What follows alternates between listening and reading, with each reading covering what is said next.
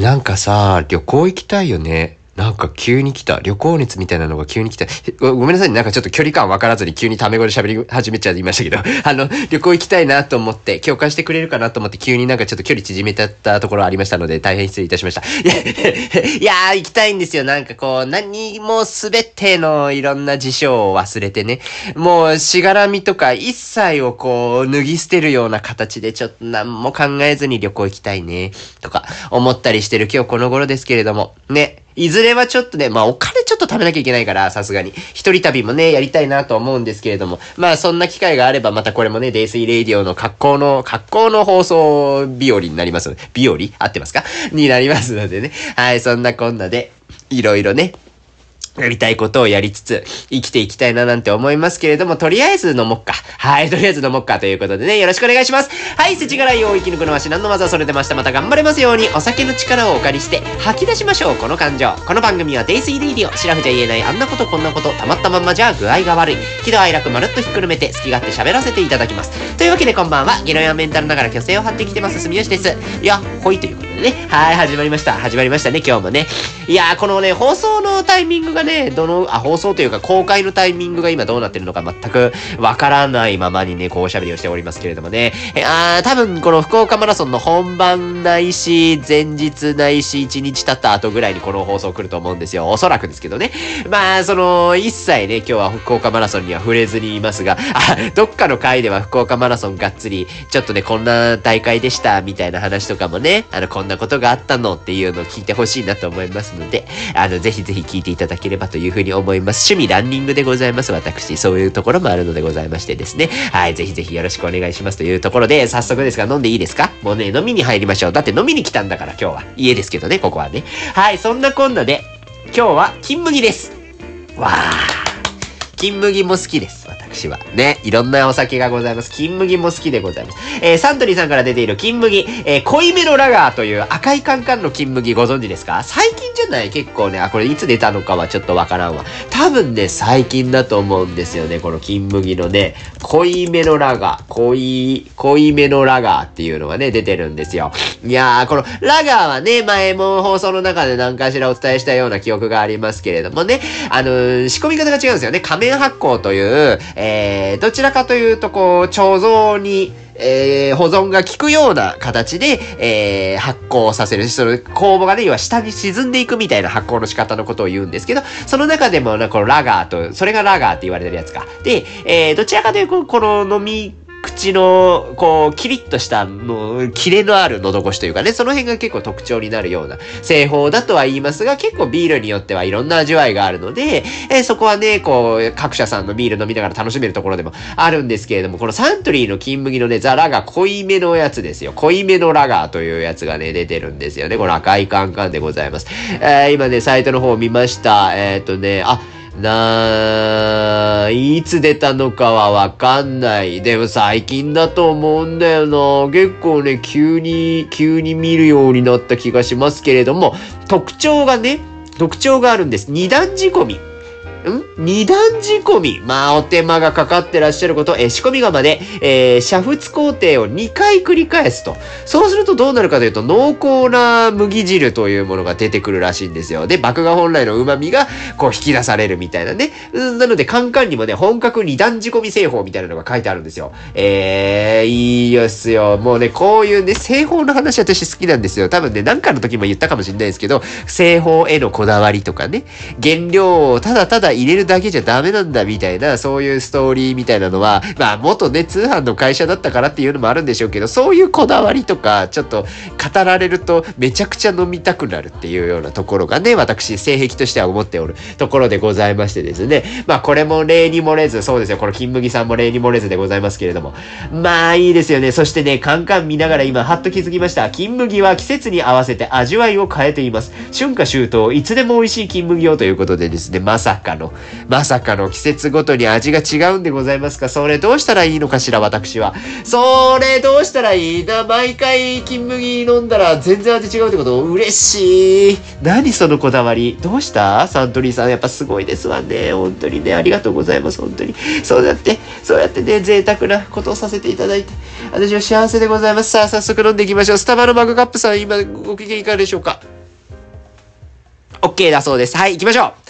開けますね。カンカンを開けていきたいと思います。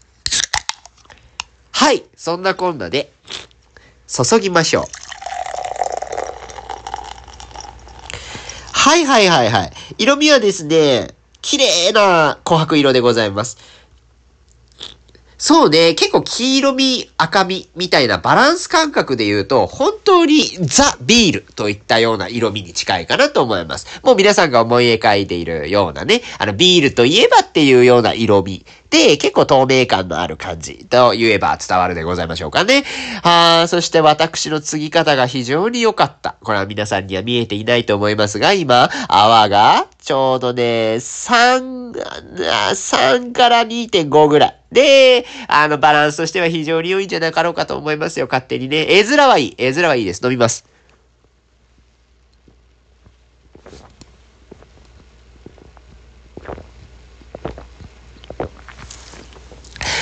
はあ、うめえね。やっぱそうね、ラガーでしょ。ラガーでしょ。やっぱこのキレですよね。スパッといくよね。ちょ、もうちょっと飲もう。あこれね、確かに濃いっすよ。濃いわ。はいはいはいはい。あのー、非常にね、飲み応えがあります。わ、飲み応えすごいね。あの、最初に言っておかなければならなかったかもしれませんが、くくりとしては発泡酒なわけですよね。原材料発泡酒ってそういうことでいいですか？これ。合ってるよね。これで違ったらごめんなさいね。発泡酒でいいと思っていますが、間違ったらごめんなさい。はい、すいません。えー、でも発泡酒でいいんだよね。発泡酒ってわざわざ書いてるから発泡酒なんだと思うんですけど、発泡酒じゃないよね。味わいは発泡酒じゃない。正直言うと。美味しい。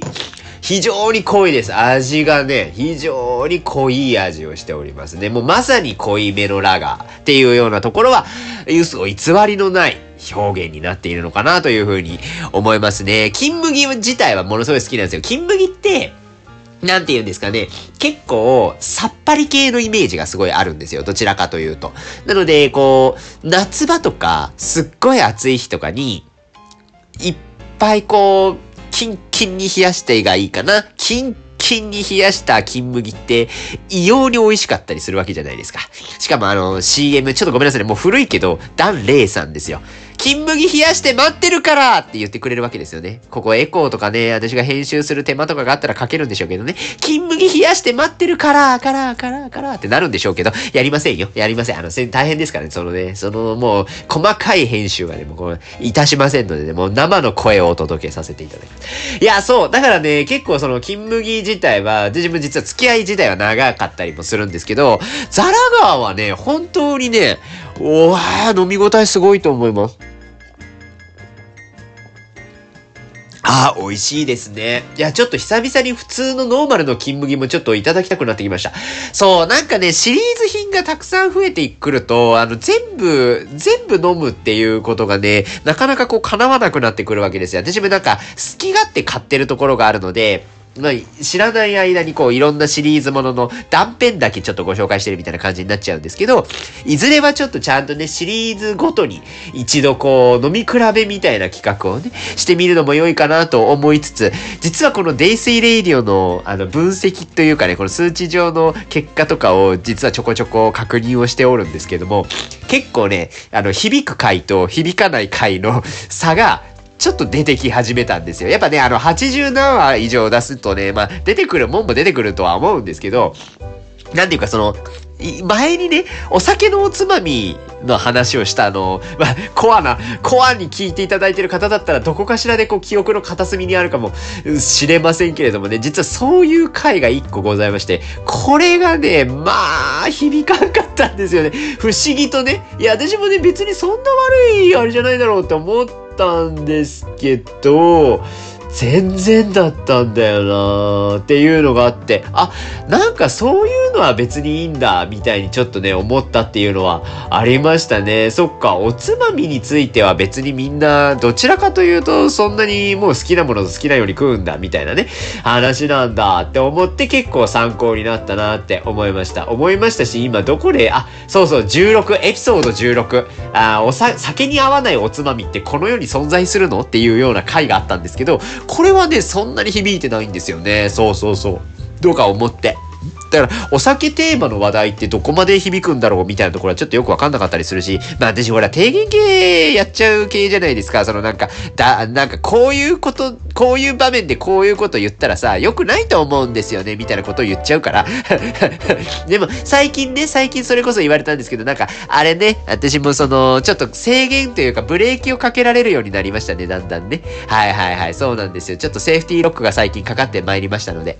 いずれはどっかしらでこう、外していくみたいな作業もね、いるかななんて思ってるんですけど、まあなかなかね、なんかほら、やっぱり、えー、あのね、だんだんやり続けていくと、身近な人がね、聞いていただいた時にですね、こう、誰々のこと言ってんじゃねっていうのにね、ちょっと感づくというか、あの、違うんですよ。そのなんか、特定の個人のことをね、まあ、思い浮かべてはいたとしても、その人のことを直で言ってるわけじゃないんですよ。そこはフィクションなんです。わかりますか？これはね、あの、今日は、今日じゃねえや、その、えっ、ー、と、いつやったかあれは忘れたけども、そのなんかゴリラジオ収録してる時にそういう話になりましてね。そうそうそう。あのー、やっぱね、フィクションであるというところをね、思っていただいた上で、話させていただくというところがね、やっぱりこう話しやすいわけでございますから。じゃあ今日はそういうもんだと思って聞いてもらっていいですか？一応ね、そういうもんだと思ってお話しするので、ちょっと金麦で喉を潤しますね。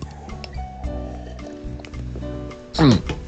あの、あのさ、あの、あのさで入るっていうね。はい、もうすでにちょっとやばい雰囲気をね、私自身は噛み締めておるので、もうセーフティーロックかかっとるもんね。あまあまあまあまあ、ちょっととりあえず喋ってみるか。あのー、あれ可愛いなって思うんですよ、ちっちゃい子が。こう、こそこそ話というか、こう、耳元でさ、こう、実は内緒だけどね、実は私今日ね、デザートにね、これ食べたのみたいな。ケーキ食べてきたのみたいな。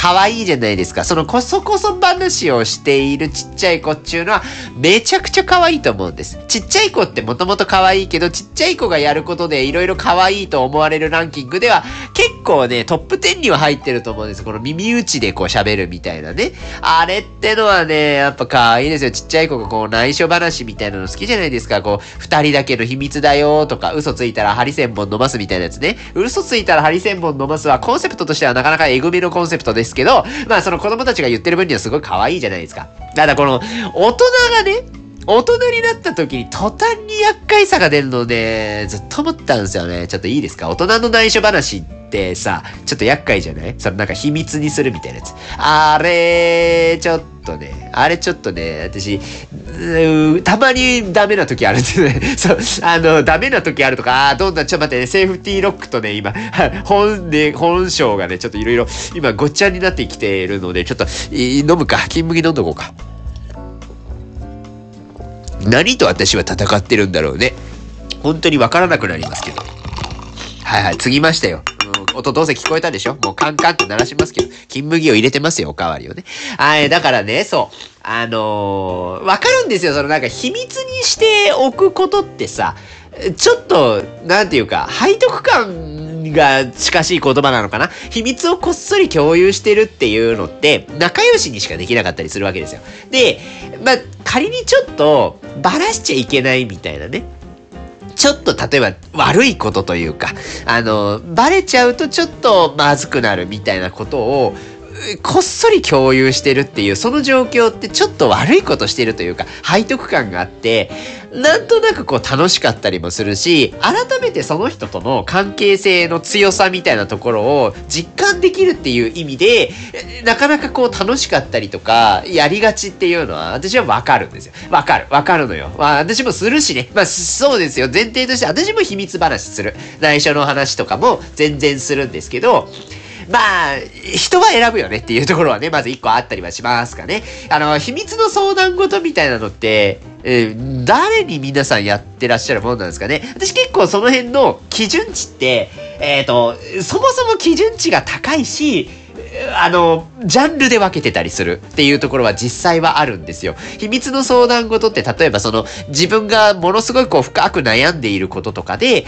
あんまりこう人前で大きくこう相談はしたくないんだけど、誰かには聞いてほしいみたいな場面の時に誰に相談するかみたいな話って思ってもらったらいいんですけど、その時のね、条件っていうのが結構いろいろ場面場面で変わる、場面場面というか内容によって変わったりするところがあるんですよね。もちろんその例えば、えっ、ー、と、何ですか？お金に関して困、ああんまないけど、お金に関して困ってるみたいな時は、そのお金に関しての知見がもちろんある人に相談したいなって思う心もありますし、えっ、ー、と、恋愛系で悩んだとしたら、やっぱりなんか恋愛に強い人に相談したい。いや、まあだからモテる人ですね。に相談したいなって思うところもあるし、まずそのジャンルによって、そのなんか専門性の高い人、専門性が高いと私が思っている人に相談したいっていうところももちろんあるんですけど、まあ、その大前提の条件をもうちょっと掘り下げるとすれば、特にその、なんていうか、病んでて、なんかもう本当にもうどうしたらいいかわかんないみたいな、そのなんか、悩んでること自体がどうこうっていうより、今そもそも気持ちが落ち込んでいて、冷静に会話できるかどうかわかんないけど相談したいみたいな。そんな時に相談できる友人の条件として私が結構掲げてるのが、あの、ドライな人っていう条件を結構掲げてたりするんですよ。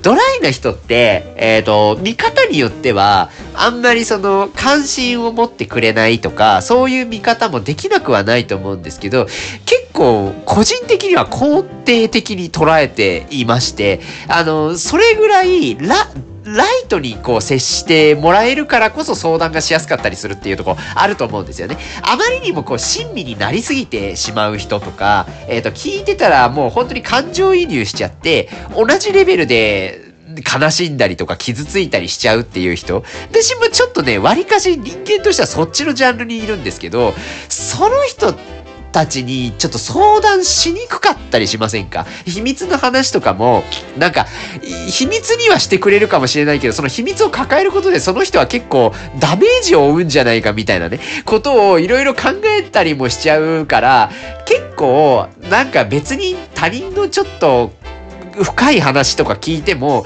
あっさりめに対応してくれる人に私意外と相談したりする傾向があるんですよ。もちろんそのなんか完全に無関心だったらちょっとあまりにも話してて、なんていうか話してる実感がないというか壁打ちにもなってないみたいな感じになってるとちょっと寂しいところがあるので、そこは選ぶんですけど、でも、ある程度ね、その自分のことは自分のこと、他人のことは他人のことっていう切り分けができている人みたいな人は、私結構相談できる人だったりするところはあったりするんですよね。いやーって思ってる。もちろんそのなんか、寄り添ってほしい時とかもあるから、そういう時は、わりかしその、親身に聞いてくれる人、もう、なんていうか、もう本当に自分と一緒に悩んでくれる人みたいな人に相談する場合もあるんですけど、その辺はね、結構使い分けがすごい大事だ。使い分けって言ったらちょっと失礼か。人に対する使い方としてはちょっと良くないですけど、でもまあ、人は選んでる。その自分が話す内容によって、人を選んで話してるところは実際あるかなとか思ったりはしますかね。これはね、そんな感じなんですよね。だからまあ、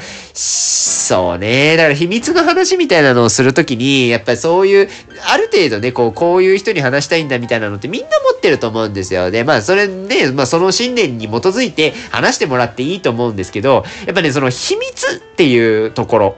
まあ、その、だから、あんまり他の人には言わないでね、みたいな話の時に、これね、やっぱ、私もそうなんですけど、いずれ広がる可能性が1%以上あるっていう、そういう自覚みたいなところは、絶対持っとかなきゃいけないと思うんですよ。もう、これって友達を信頼してるかどうかとかじゃないんですよ。そういうことじゃなくて、あの、信頼してたとしても、まあ、1%以上、まあ、何パーセントかはやっぱり誰か他の人にも知られちゃうかもしれないよねってこっち側が、喋る側がやっぱ覚悟をしておくべきだと思っていたりするわけですよ。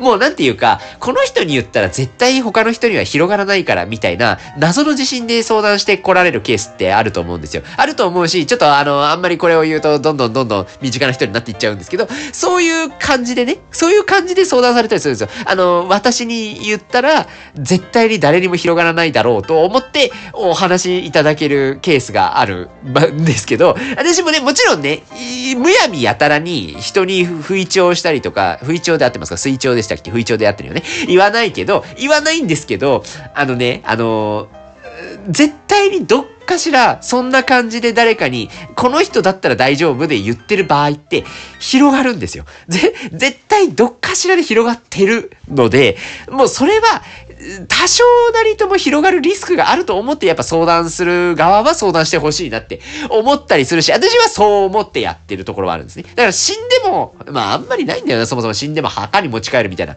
墓に持ち帰るやつないけど、まあ、もしこう相談するんだとしたらもう割とその覚悟はちょっと持ってたりする。言ってほしいわけじゃないんですよ。そのなんかあからさまにばらされたりとか、広められたりとかするのはすごい悲しいけど、でも、うっかり言っちゃう場面とかってゼロじゃないから、それはうっかりばらされたとしても、言う、なんていうか、そこに対してこう気にはしないというか、もうそれはそれで、まあそんなこともあるよねって言える、心のゆとりは持とうとはずっと思っていて、そういう感じでいつも相談したりはするんですよ。なので、結構ね、そうじゃないスタンスで来られた時、もう絶対あなただったら誰にも言わないと思うから、絶対言わないでね、この話は、みたいな時に、えっと、えっと、えっとですね、そのプレッシャーなかなかっすね、みたいな感じで内心思っちゃうみたいな時があるので、これってね、これってみんなそういう自覚持ってくれるとすっごいありがたいなとか 思ったりするんですよねっていう提言系です、今回は。はい。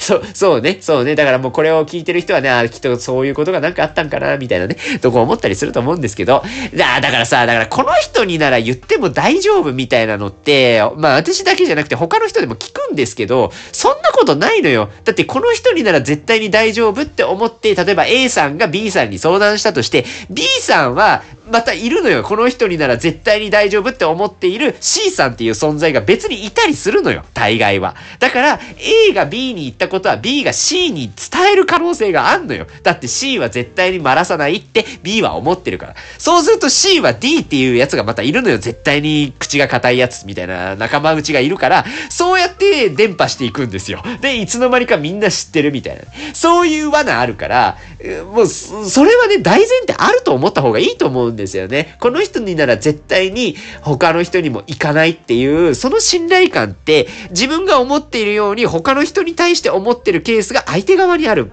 と思うので、それはね、分かった上で相談した方がいいよってすげえ思ってたりはするんですよね。いや、だからさ、その、なんかね、その、内緒話をきっとこの方はされてるんだろうなって思って聞く話の中で、実はそれそもそも他の人から聞いたんだよねっていう場面があったりするんですよ。すでにある程度もう身内内では広まっていて、それをごめんね、大地君あの、内緒にしとってね、これ、みたいな感じで相談をされたりする場面が出てきた時に、私結構これ胸がね、めちゃくちゃキュッてなるんですよ。もう苦しいというか、いや、そのね、その、ごめん、内緒に、そうだね、内緒にはする。私はじゃあ言わないようにするけど、みんな知ってる、みたいな時がね、たまにあったりするので、たまによ。まあ、毎回じゃないですよ。でも、一回じゃない。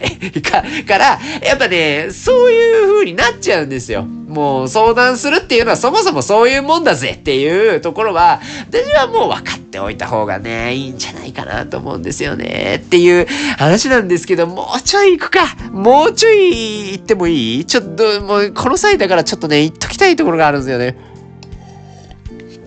ちょい、今、金麦タイム、金麦タイムすいません。わあ、でもこれあんまり言うとあれなんかななんかダメなんかなあのー、恋人と付き合ってることって内緒にしないとダメなんでしたっけ？あの、すいません、あの、あのね、だからその別にね、内緒にすること自体を否定してるわけじゃないですよ。あのその事情はあるでしょう。いろんな事情があると思います。例えば、職場内恋愛とかね。職場内恋愛で、えー、その職場では恋愛をすることは禁止ですってなってた場合。まあ、それでも好きになっちゃったから、付き合うんだけど、まあ、職場内恋愛禁止っていう名目はあるので、内緒にしておきましょうね。まあまあわかる。そういう論理だったら、ロジックだったらまあわからんではない。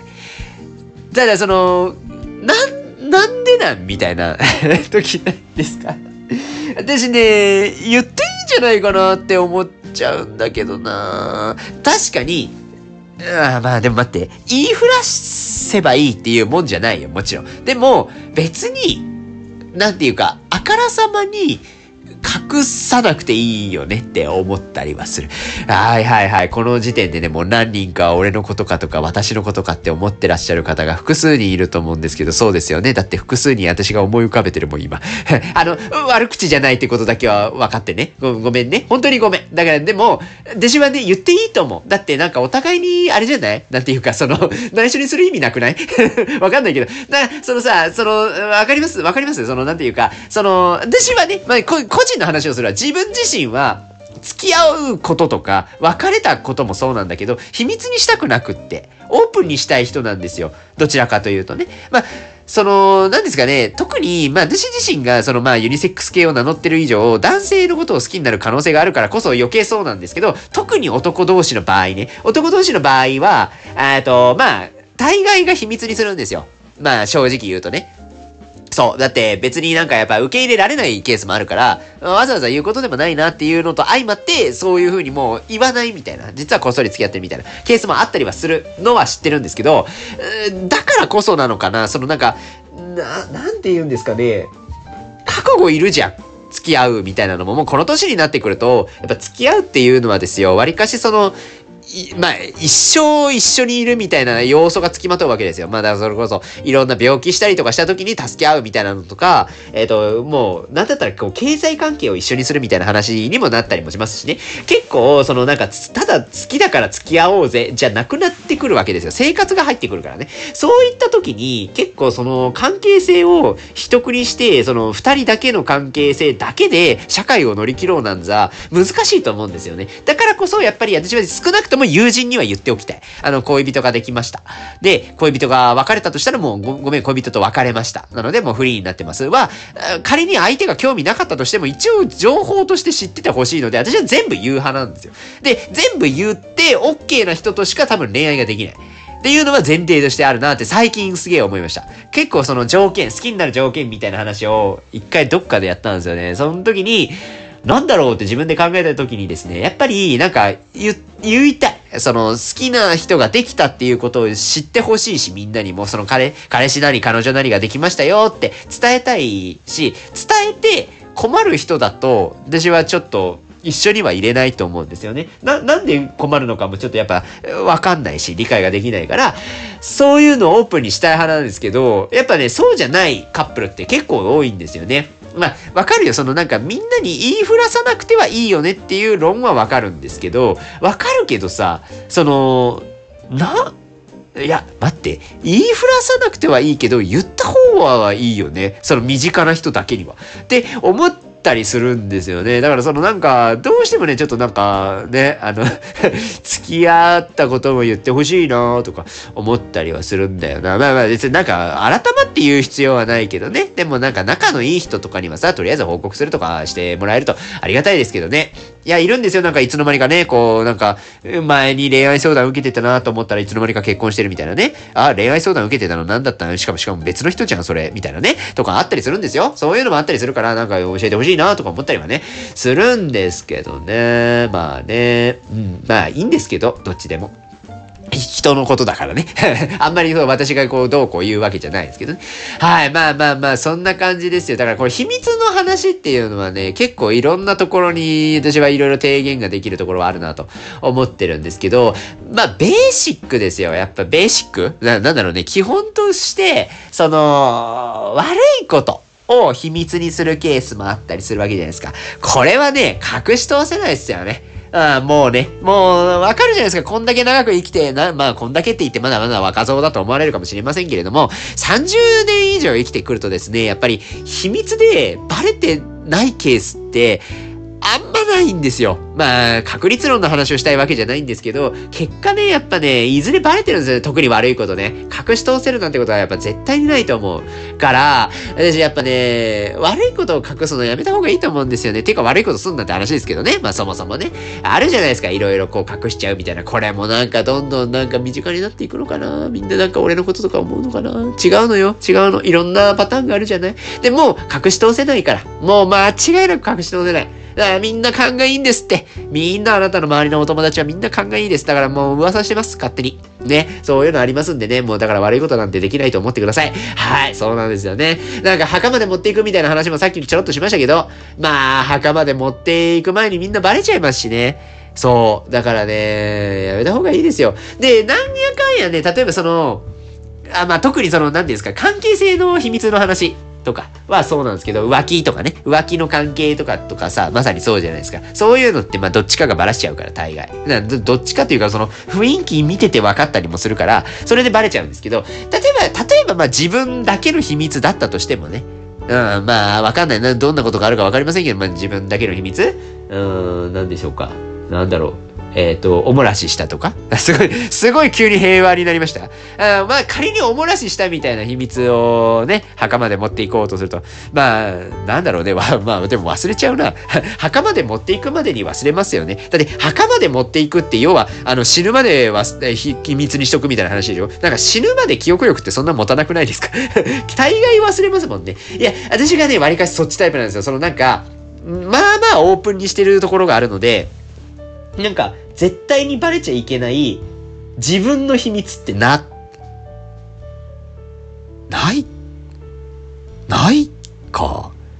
あー、なくはないけど、いや、でも、ないなぁ言う、あ、でも言っちゃってるもんね。いや、そう、今なんか改めて考えました。言ってんね、いや、そう、やっぱね、私の場合はね、このバイのカミングアウトが結構でかかったから、その もうね、キャラクターにしちゃった時点でもうなくなったんですよね、自分の秘密。いや、なんかね、それはそれでね、だから難しいんですよ。秘密の扱いってすごい難しい。なんかそのミステリアスな雰囲気出したい時もあるじゃないですか。そのなんか、あの人ってこう、ちょっと不思議な感じがするよね、みたいなのを上手に出せると、それって魅力になるから、私もそういうミステリアスな人間になるのって、ちょっと憧れがあったりするんですけど、あのね、言ってるんですよね。まあ、まあ、そもそもでですよ、この泥酔レイディオとかするぐらいですよ。もうほんと発信しちゃって、その自分の言いたいことは酒の力で全部言っちゃえっつって言っちゃうから、そもそもで言うと、だからね、赤ちゃん産みたい思いとかさ、別に墓まで持ってったってよかったわけですよ。もう言っちゃったけど、ボール、エピソード1で言っちゃったけど、もう、あのね、ちょっとね、墓まで持っていく前に言っちゃうし、大体忘れちゃうからな、そのね、悪いこととかね、いろいろ忘れちゃうから、よくないな、よ、よくなくはないのか。ね、思っちゃいますからね。まあ、何の話してたんだっけ？あ、なんかわかんなくなってきたぞ、だんだん。ちょっとね、着地どこにしよっかな。あ、バイのカミングアウトはね、でも時間かかったです。これなんか言いましたっけ？言ったかもしんないですけど、あの、初めては親に伝えたんですよね。あの、親に、あの、男の人とも恋愛できるんだっていうのは伝えたんですけど、伝えるまでに、そもそも、えー、6、7年かかってるのかな？その大学2年ぐらいで、ああまあ、すごい、どこまで遡るかですよね。なんか高校時代から、そもそもちょっとなんか、えっ、ー、と、男子高校生同士でのエロ会話に、なんとなくこう、感覚が違うって思い始めたのが最初のきっかけなんですよ。すごい追求していくとですね。で、やっぱ大学の時に付き合ってた彼女がいるんですけど、その彼女と付き合ってる時に、まあまあ他に好きな男の子ができて、はぁーってなるみたいな。あーって、まあ、もちろん彼女のこと好きだったから別にそれをきっかけに彼女と別れるとかなかったんですけど、あ、でもなんか自分でそうなんだ、みたいに思ったのはちょっと一個ありましたかね。あ、好きになっちゃうんだっていうのが分かったから、でも内緒にしとこうって思って。なんか、その別に言わなくてもいいかなと思って。え思ってたんですけど、なんか、まあね、その後彼女ともお別れをして、まあいろいろこう生きていく中で、まあ、男性を好きになる機会がまたまた回数としても増えていった時に、これってなんか何一生私言っちゃダメなんだ、みたいなことを思った時にしんどくなって、ああ、普通にカミングアウトしちゃったっていうような感じなんですけど、中には言えない人とかもいますからね、本当にその同じような性癖、性癖じゃないわ、これは、あの、なんていうんですか、その、性的な感覚を持ってらっしゃる方とかで、やっぱどうしてもこうカミングアウトができないっていうお悩みも実際に聞いたこともあるし、やっぱり難しいんですよ。みんなに言うって勇気がいること。だから、本当に言えない人は言えないんですけど、私はね、まあ時間はかかったにしろ言えたので、正直楽ですけど、もう言っちゃったから。うん、もう別に隠す必要ないなって思っちゃって楽ですけどね。っていうか、だから内緒にしておくのが精神削られるんですって。その、隠さなきゃいけないって、なんか別に悪いことしてるわけじゃないけど、何かしらこう悪いことしてるような気持ちになりますよね。でも、ずっと隠し続けるみたいなことも、すごい日々の生活の中ですり減るんです、神経が。あ、やっぱなんかこういう発言ででちょっとバレたりしないかなとか、不安になったりとかね、自分の言動とか行動とか大丈夫かなって不安になるんですよ。で、いうのもあるから、やっぱね、秘密にし続けるっていうこと自体が、そもそも人間に向いてないんですよ。そう。だから、やっぱね、秘密の共有って一番最初に言ったみたいに、すごい、ライトなものだったら、例えばちょっと、戸棚のお菓子を食べました。黙って、みたいなぐらいのライトなお話だったらすごく共有してて楽しい思い出にもなるし、いいんですけど、ヘビーになってくれば来るほどね、とか、別に悪いことしてないんだけどね、みたいなタイプの秘密ごとに関しては、やっぱね、しんどくなっちゃうから、なんていうか、まあ極力ね、隠さなくていいことは隠さなくていいんじゃないっていうことだけは伝えたかったかな。それこそだから途中で言いましたけど、付き合ってることとかね、言ってほしいんですよ。まあ、わざわざ隠さんでほしい。もう普通に、あからさまにしててほしい。あからさまに祝福するから、こっちも。いいじゃんそれぐらいやらせてよって思うの。まあまあ、結局これが言いたかったのかな。なんか、お祝いしたいの。好きな人が、好きな人がっていうか、だから友達が幸せになるっていいじゃない？すごいいいと思ってるの。私はね。だから、その、応援したいの。ね、友達がこう好きな人ができて、彼女とか彼氏とかができた時に、めちゃくちゃ生やし立てたいの。生やし立てたいのはなんでかっていうと、その友達のことが大好きだからです。だって、おめでたいじゃん。そんな素敵な伴侶ができたりとか、素敵な殿方ができたりとかすることって、幸せよすごい幸せだと思う。この何十億人、35億ですか？いる、この地球上の中でですよ、巡り会えたってさ、それは嬉しいことだし、それはもう、おめでとうって言いたいのよ。おめでとうって言いたいけど、露骨にさ、そのなんか、お祝いみたいなケーキを用意しましたみたいなのをやってたらこっぱずかしいわけで、だから生やし立てたいのよ。まあ、なんか、茶化したいの、クリスマス何すんのみたいなのを言いたくなるんです。わかりますか？うん、それぐらいは許してほしい。私にだってそれぐらいの許しはないですか？そこも、それもダメですか？やらせてください。それぐらいはやりたいのよ。私ができないかもしれないからずっと、ずっとパートナーいないかもしれないじゃない。もうなんとなくね、なんとなくですけど、そうなるかもしれないという覚悟は持ってるわけ。まあ、覚悟持ってるの、覚悟のレベルの問題はわからんけど。でも、もうそうかもしれないなと思って準備せなねって思ってるから、せめて他の人、特にその身の回りのお友達とか知人に関しては私は永遠にいじりたいと思っている。でもそれはあくまで愛情ですよ。愛情でいじらせてよっていう。ああ、まあ愛情って言うとちょっと聞こえが良すぎるか。良すぎるんだとしたら、なんていうか、その、私のバランスを保つため ですかね。はい、に、いじりたいんです。いじらせてください。結婚してる人も、付き合ってる人も、もうそういうなんか、いいんです。あの、なんか、関係性の問題じゃない。そのなんか好きな人がいる、みたいな。一緒に添い遂げると決めた人がいるっていう人たちに関して私は言いたいの。そのなんか秘密なんかにせず、オープンに通にいじりたいの。いじらせてほしい。いじらせてください。そういう話でした。はい。なんかよくわからない結論になりましたけれどもね。そう。だからまあ今日はなんかそういう話をしちゃったな。秘密の話とかね。私なんか誰かに秘密の話とかしてたっけ？いや、最近してないな。しよっかな。なんか。そういう話しよっかな。なんか、ここだけの話だけどさ、みたいなのやろっかな。自分のテーマでやりたいんですよ。他の人のはあるんですよ。例えば、その、なんかね、他の人の話で、そういう風に振られたりとかして、自分がその知っちゃってるみたいなところはもちろんありますよ。ありますけど、なんかもっとさ、楽しいやつあるじゃない。秘密の話でも。そういうのは自分から提供しなきゃなっていうのもちょっと思ってたりもする。まあそんなことをね、考えながら、ね、金麦飲んで、寝ろって話ですよ、もうね。こんな夜も遅いですから。もう2時ですよ。ね。はい、寝ろって話です。はい、寝ます。はい、ありがとうございました。肝臓は定期的にいたわりつつ、明日も頑張りましょう。デイスイレディオまた次回の飲み会でお会いいたしましょう。ご視聴いただきまして、本当にありがとうございました。